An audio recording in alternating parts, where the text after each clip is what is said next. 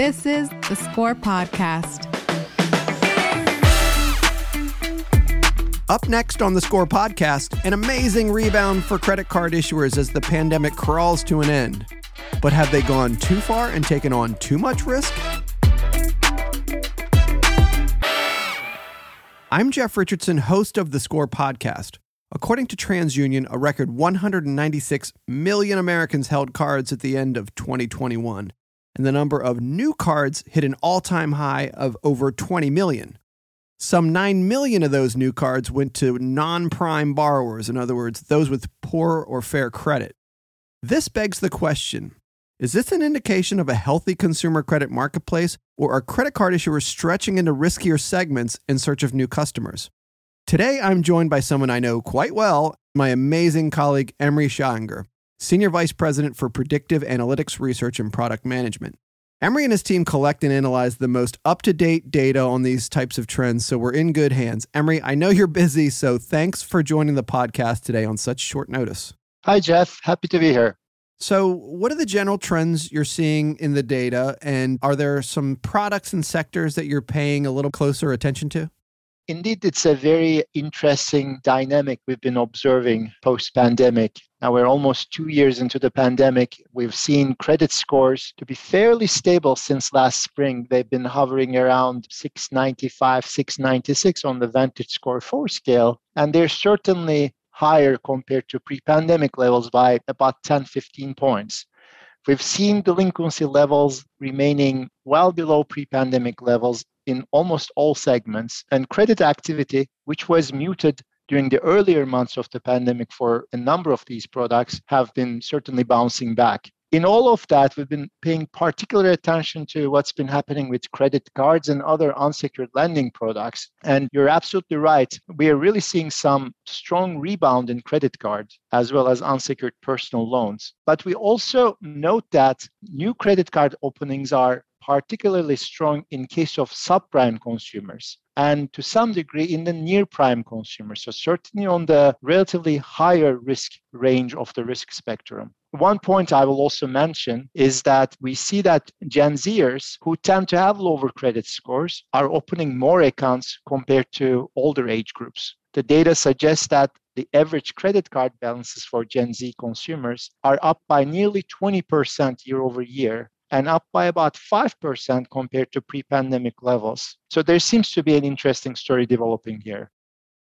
Uh, so that's interesting. Overall, things look pretty rosy, but some consumers in certain segments showing some stress. There's a lot of conversation about a K shaped recovery or inflation having an impact on consumers. Is this playing a part of uh, the uptick in apparent financial stress?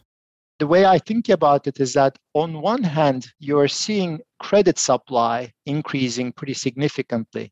We know that in the early part of the pandemic, there was a significant pullback from the lenders. They tightened their underwriting, becoming much more selective. And we see that as time progressed and the economic activity rebounded, we've seen a reversal. And it looks like lenders have opened up their underwriting and have been increasingly going after higher risk segments. That's likely a sign of optimism and lenders chasing really higher margin accounts here. But if you look at on the other side of the picture, while overall levels of risk remain low, there are consumer segments where there are some potential signs of distress. And when we look across different products, it is not surprising that younger consumers and lower income consumers are higher risk. But for these higher risk groups, the delinquency levels may be trending a little bit higher compared to other groups.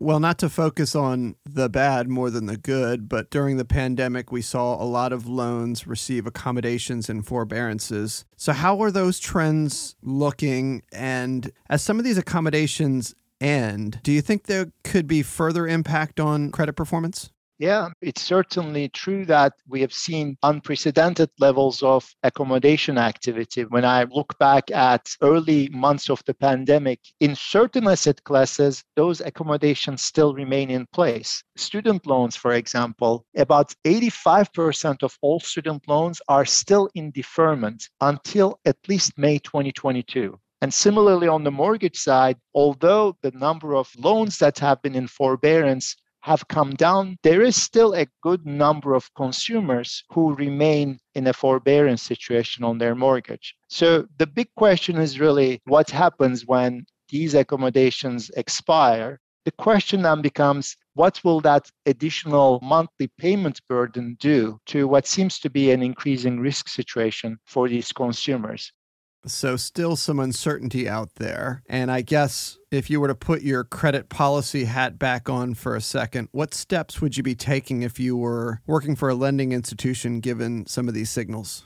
It is very important to really dive deeper into the numbers and go beyond what the top level metrics might be suggesting. So, as risk managers, as credit policy people, we all need to sharpen our pencils and identify and drill down on our critical segment exposures. Uh, it's important to de-average key performance metrics and get deeper insights on differential performance. That may be in the form of looking at different product channels, different geographies, different age and income groups, and different behavioral segments, and really fine tune our expectations. I think it will be also very important to have the appropriate level of granularity in how we're setting up our risk monitoring systems so that we can isolate these differences across segments so making sure that we have the best tools and best data available to allow for this type of a segmentation and separation of risk, in my mind, is going to be important. It's great that overall there is a level of optimism in the environment, but we risk people are typically uh, very skeptical, and it's good to maintain that level of skepticism and really look at some of these trends closer to really timely identify where things might be developing. Those are great takeaways for lenders in particular. Emre, really appreciate it. And let's do this again when the next month, I guess that'll be February 2022, when that data's in and, and see if things are getting better or worse. And we'll talk to you then.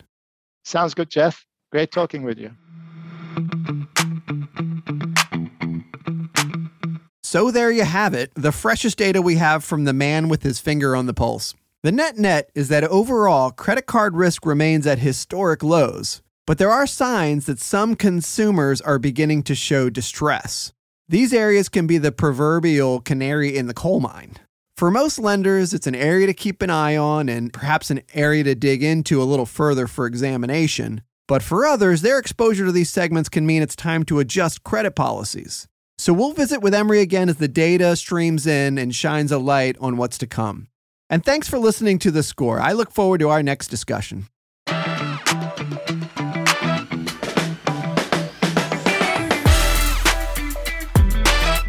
The views and opinions expressed in this episode do not necessarily reflect the official policy or position of VantageScore Solutions. Visit VantageScore.com to learn more.